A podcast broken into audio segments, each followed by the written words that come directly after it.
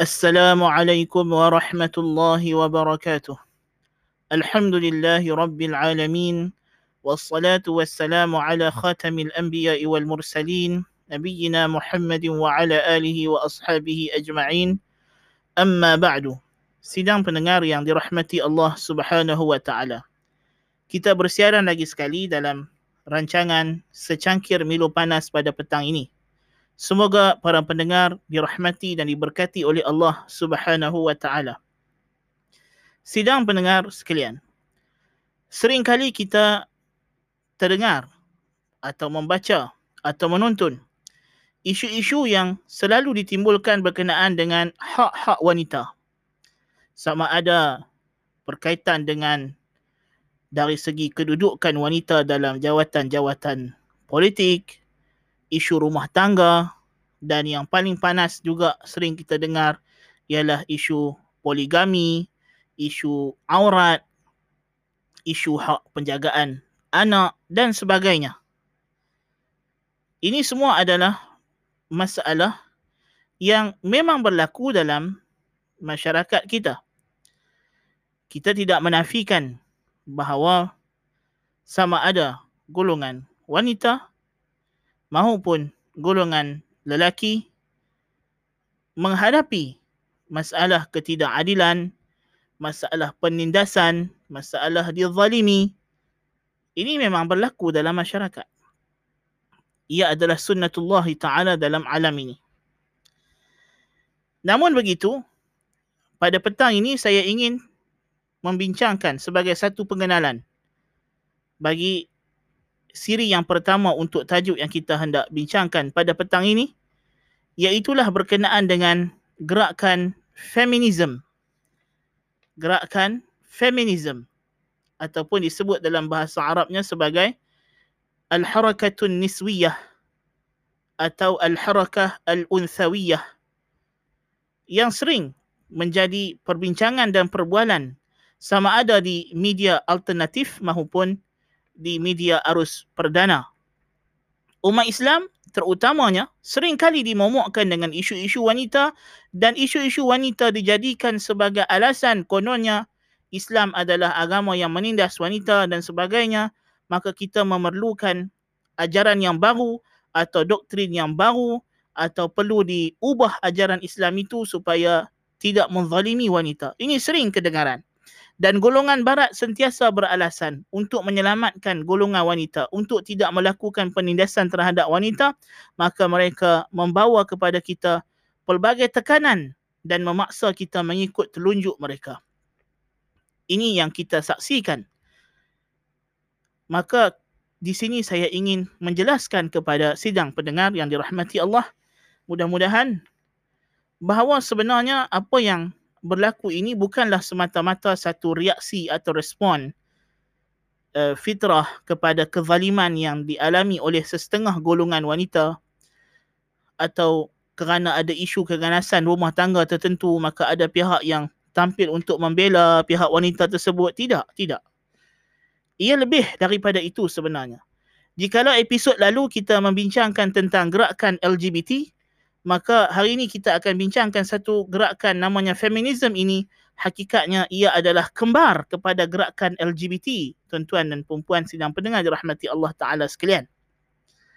Gerakan feminism bukanlah semata-mata gerakan yang hendak menolong wanita yang ditindas suami atau wanita yang dizalimi tetapi ia membawa satu ideologi yang berlawanan dengan Islam yang hendak mengeluarkan wanita muslimah daripada daerah Islam dan menganut agama yang baru yang dicipta oleh golongan barat yang beriman dengan apa yang mereka namakan sebagai feminism.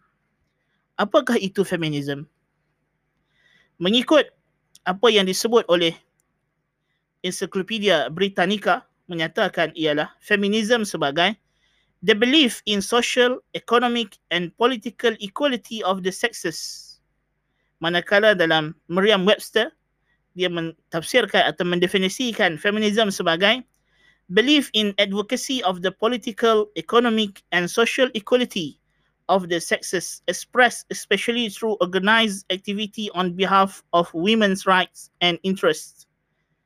Dan dikatakan penggunaan uh, feminisme dengan definisi yang disebutkan itu mula berlaku pada sekitar tahun 1893. Jadi gerakan feminisme hakikatnya dia adalah satu falsafah, satu aliran pemikiran yang percaya bahawa tidak ada perbezaan sama sekali antara lelaki dan wanita. Fokus betul-betul kepada apa yang kita sebutkan. Gerakan feminisme adalah gerakan atau falsafah satu aliran pemikiran atau satu doktrin yang beriman yang percaya bahawa wanita tidak boleh ada perbezaan langsung dengan orang lelaki dan lelaki tidak boleh ada perbezaan dengan wanita. Kesemua mereka mestilah dianggap setara, berduduk sama rendah, berdiri sama tinggi dalam segenap sudut sama ada politik, ekonomi, sosial, dalam hubungan rumah tangga, maka kedua-dua mereka mempunyai hak yang sama rata, tidak ada beza antara suami dengan isteri, ibu dan juga ayah. So ini adalah aliran atau fahaman falsafah gerakan feminisme. Ia muncul di barat. Kenapa ia muncul di barat? Kerana di barat kita dapati golongan wanita pada zaman jahiliah memang ditindas. Bukan sahaja wanita di jahiliah yang kita ketahui jahiliah Arab bahkan juga di kalangan masyarakat jahiliah di barat seperti masyarakat Yunani, Greek. Bahkan dalam uh, Encyclopedia Britannica menyatakan in medieval Europe women were denied the right to own property, to study or to participate in public life. At the end of the 19th century in France, they're still compelled to cover their heads in the public and in parts of Germany and in part of Germany a husband still had the right to sell his wife. And in part of Germany, a husband still had the right to sell his wife. Even as late as the early 20th century, women could neither vote nor hold elective office in Europe and in most of the United States. Jadi maknanya, keadaan wanita pada zaman jahiliah sangat teruk. Sangat sukar, sangat dahsyat mereka bukan sahaja uh, di, di, di, di, di, dizalimi, bahkan mereka tidak dianggap sebagai manusia. Mereka tidak dianggap sebagai manusia. Mereka dianggap sebagai less human, kurang kemanusiaan. Ya? Bahkan apabila berlakunya revolusi Perancis tahun 1789, walaupun mereka menyeru kepada equality, persamaan, hakikatnya wanita tetap dipinggirkan. Yang dimaksudkan dengan persamaan ini sesama golongan lelaki. Antara orang lelaki bawahan dengan orang lelaki bangsawan sahaja. Kemudian barulah pada tahun 1936 barulah undang-undang Perancis mengubah undang-undangnya untuk menyamatarakan wanita dengan lelaki. Kalau kita menelusuri golongan jahiliyah di barat, kita dapati Plato, seorang ahli falsafah terkenal di barat di di di Greek menyatakan bahawa wanita diciptakan daripada jiwa lelaki yang jahat dan daripada jiwa orang yang tidak berakal. Dan tugas wanita hanyalah untuk memuaskan nafsu seksual, melahirkan anak dan menjaga anak.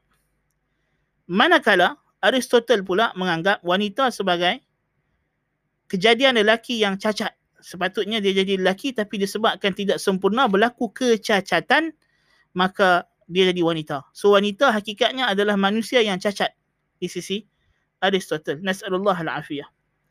Manakala kita kita melihat kemudiannya bila datang agama Nasrani ajaran Paul yang telah diselewengkan, na'udzubillah min zalik, kita dapati wanita dituduh sebagai punca Adam alaihi salam memakan buah yang dilarang oleh Allah Azza wa Jal, maka disebabkan itu wanita lah yang menanggung dosa sepenuhnya. Lelaki tidak dipersalahkan langsung ini berbeza dengan naratif Al-Quran kalau kita melihat bagaimana Allah Ta'ala menceritakan. Dalam Al-Quran, kita dapati bahawa Al-Quran meletakkan tanggungjawab tersebut kepada Adam AS bukannya kepada ibu kita Hawa AS. Kemudian, mereka menganggap wanita itu adalah satu laknat dan dihukum wanita itu dengan mengandung dan melahirkan anak. So mengandung dan melahirkan anak dianggap sebagai satu hukuman atau dosa dilarang daripada mewarisi harta sama sekali. Dan disuruh untuk mereka duduk diam dalam gereja, tidak boleh bercakap. dan dilarang daripada dia mengajar dan belajar. Dilarang daripada melakukan apa nama hak-hak kemanusiaan untuk beribadah juga tidak sama.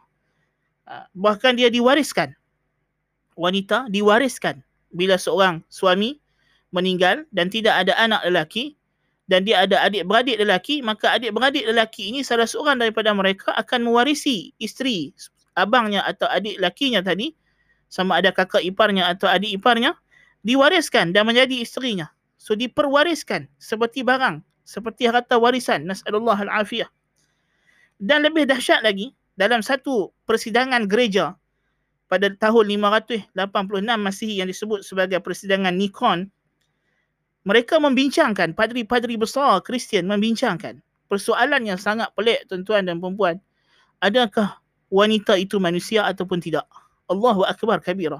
Adakah wanita itu manusia ataupun tidak? Akhirnya keputusan yang gereja capai ialah wanita adalah manusia tetapi mereka tidak mempunyai roh yang suci. Roh mereka adalah roh yang kotor yang tidak boleh diselamatkan daripada azab neraka jahanam kecuali Maryam selaku ibu kepada Isa alaihissalam. Dan wanita diciptakan semata-mata untuk berkhidmat kepada lelaki. So ini bayangkan kedudukan wanita dalam agama Kristian. Jadi hakikatnya inilah punca kenapa golongan barat selalu memandang isu-isu wanita ini sebagai isu yang serius kerana wanita memang hidup dalam keadaan yang begitu dahsyat di zaman jahiliah. Dan apabila Islam datang di Makkah, Islam telah memperbaiki kedudukan wanita yang kita insya-Allah akan bincangkan pada siri yang akan datang bagaimana Islam melayan wanita sebenarnya dan kita akan menjawab kepalsuan dakwaan golongan feminisme. Puncanya ialah golongan ini menyamakan Islam seperti Kristian, menyamakan Islam seperti jahiliah. Disebabkan mereka melihat pada zaman dahulu di antara bentuk sekatan yang dikenakan ke atas wanita sebagai misalnya ialah wanita disuruh menutup seluruh tubuh mereka, disuruh tutup, tutup aurat. Mereka menyangka wanita disuruh menutup aurat kerana wanita dianggap bukan manusia atau sebagainya. Lalu mereka menganggap ajaran yang menyuruh wanita menutup aurat menganggap wanita bukan manusia sama seperti ajaran ajaran Kristian, ajaran kuno Greek dan sebagainya. Kita kata ini bukan puncanya. Itu ada sebab-sebab lain yang kita akan bincangkan insya-Allah taala pada episod yang akan datang. Dari segi sejarah feminisme kita dapati uh, lewat uh, abad ke-14 dan dan pada awal abad ke-15 Masihi di Perancis gerakan pertama feminisme bermula oleh Christine di Pisan yang menyeru supaya diberikan hak yang sama rata bagi golongan wanita untuk mendapat hak belajar. Dan seterusnya, gerakan disambung diteruskan di Perancis uh, untuk menyeru supaya wanita diberikan hak yang sama untuk mendapat pendidikan. Manakala pada penghujung abad ke-16 Masihi, seorang tokoh gerakan wanita di barat juga namanya Moderata Fonte telah mengeluarkan bukunya yang berjudul The Worth of Women untuk mengangkat kedudukan wanita setara dengan lelaki. Kemudian pada lewat abad ke-16 Masihi barulah gerakan ini sampai ke England ke ke ke England yang sekarang disebut United Kingdom. Dan mereka memberikan satu gagasan ataupun gesaan supaya wanita diberikan kebebasan tidak terikat dengan perkahwinan maupun agama. Maksudnya undang-undang agama yang menyekat wanita agama Kristian tadi mereka nak wanita dibebaskan daripada perkara tersebut dan diberikan satu neraca kehidupan yang sekular yang bebas daripada aturan agama membolehkan mereka untuk hidup, belajar dan mengajar mengikut cara yang mereka kehendaki.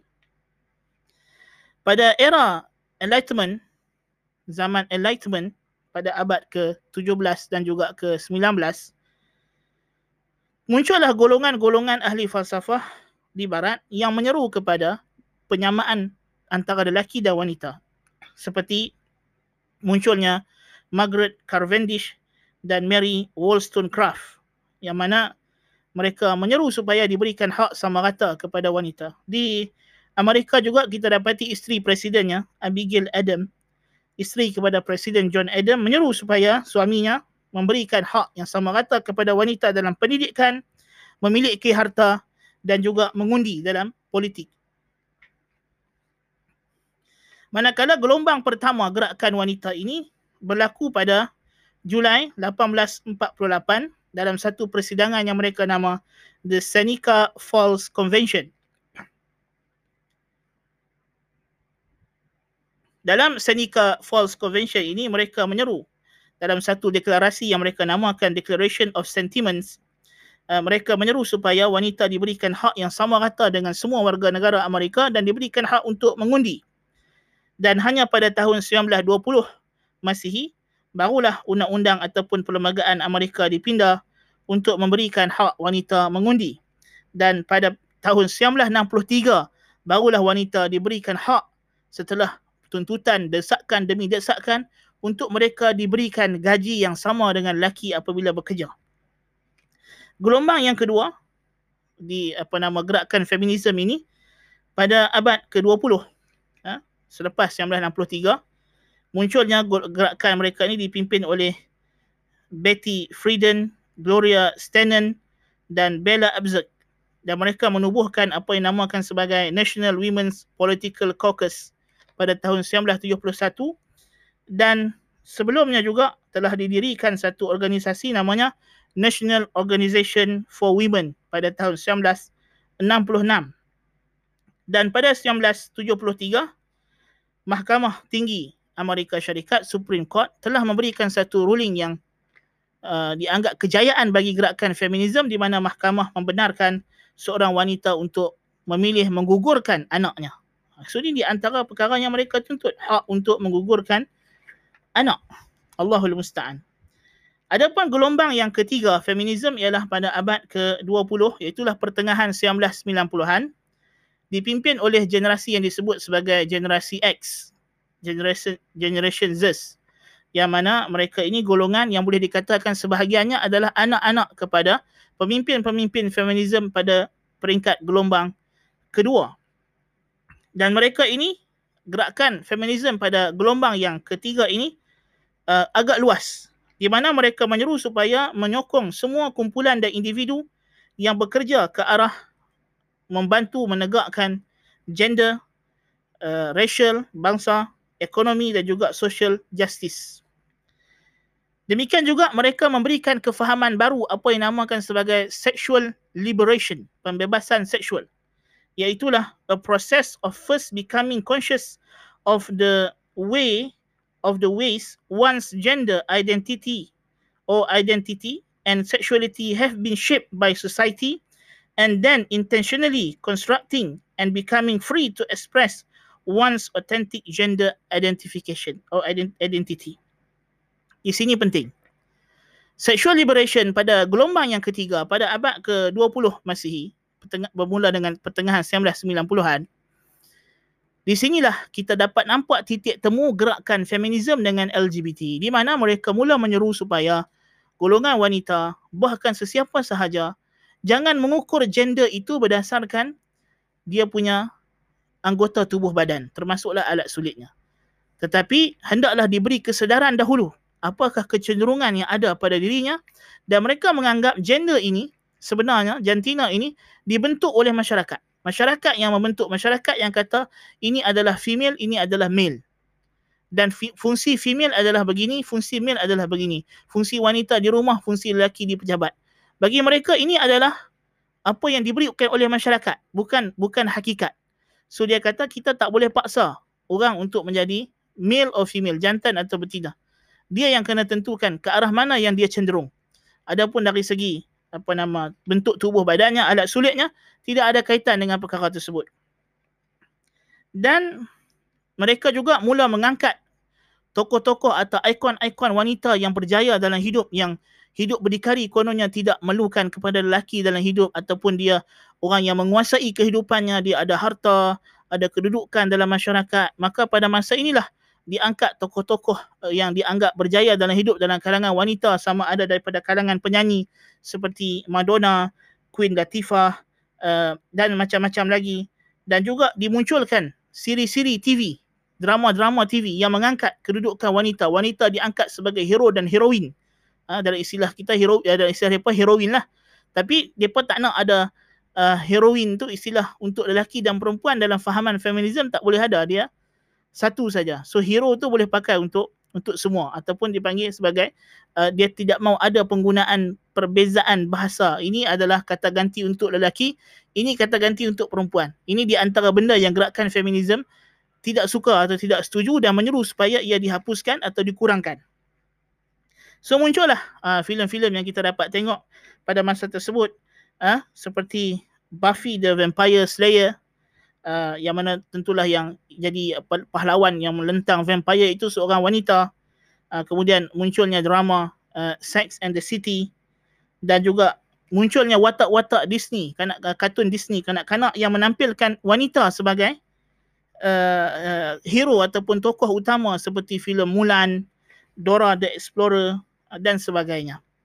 Adapun gelombang yang keempat, gelombang keempat ni baru iaitulah pada tahun 2017 bila Trump uh, menjawat jawatan presiden maka di situ mereka mula apa nama menyeru bukan sahaja lagi uh, apa nama uh, gerakan feminisme ini juga bekerjasama untuk mengangkat hak-hak golongan minoriti seperti apa nama hak wanita kulit hitam, uh, wanita imigran dan juga golongan bisexual, transgender, LGBT, maka di sinilah uh, gerakan feminisme ini bergabung masuk sekali dengan uh, gerakan LGBT.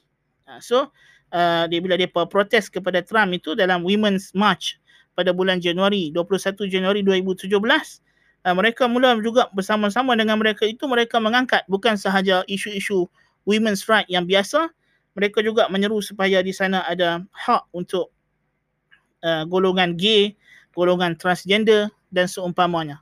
Dan ini kita akan lihat nanti memang ini di antara isu yang golongan feminisme ini menyeru kepadanya. Dan di antara bentuk yang disebut sebagai uh, radical feminism, feminism yang yang yang radikal, mereka menyeru supaya uh, diwujudkan golongan LGBT ini. Kerana mereka nak ubah sistem sosial masyarakat yang melihat perkahwinan itu hanyalah suami dan isteri. Suami seorang lelaki yang menguasai isterinya seorang perempuan. So mereka beranggapan kalau kita betul nak equal rights, tidak ada beza di antara jantan dengan betina, lelaki dengan perempuan, maka perkahwinan tidak boleh dihadkan kepada lelaki dan perempuan, mesti boleh ada perempuan kahwin perempuan, lelaki kahwin lelaki dan sebaliknya.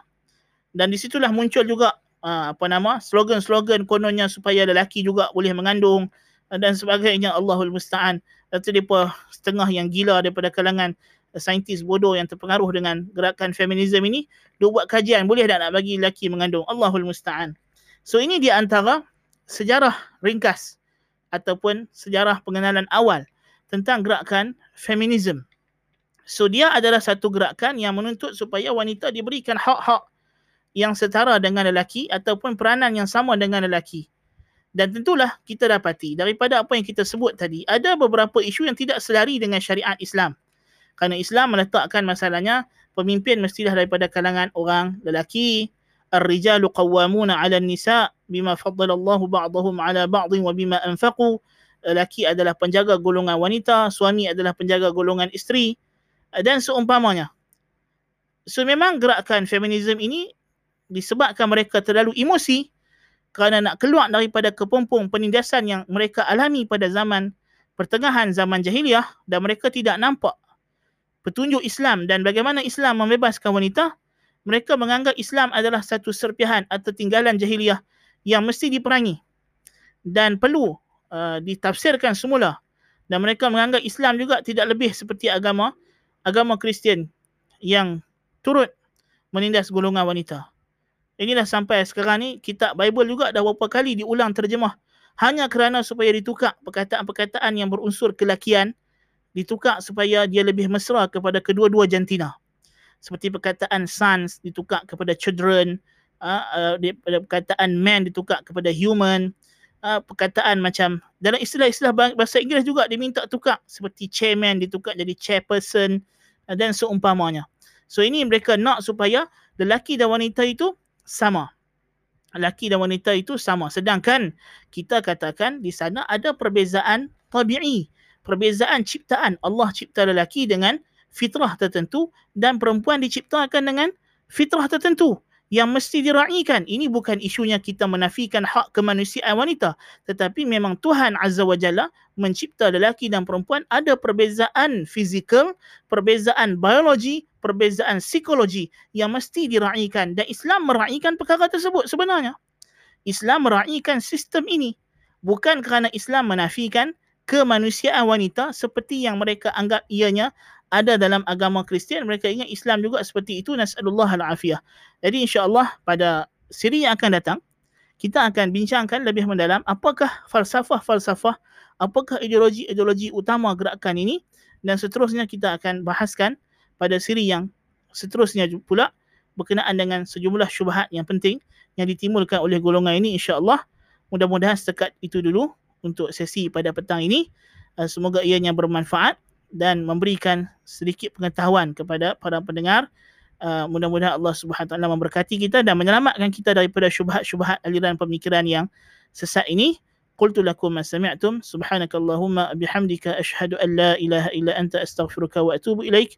Wa sallallahu ala nabiyyina Muhammad. Assalamu alaikum warahmatullahi wabarakatuh.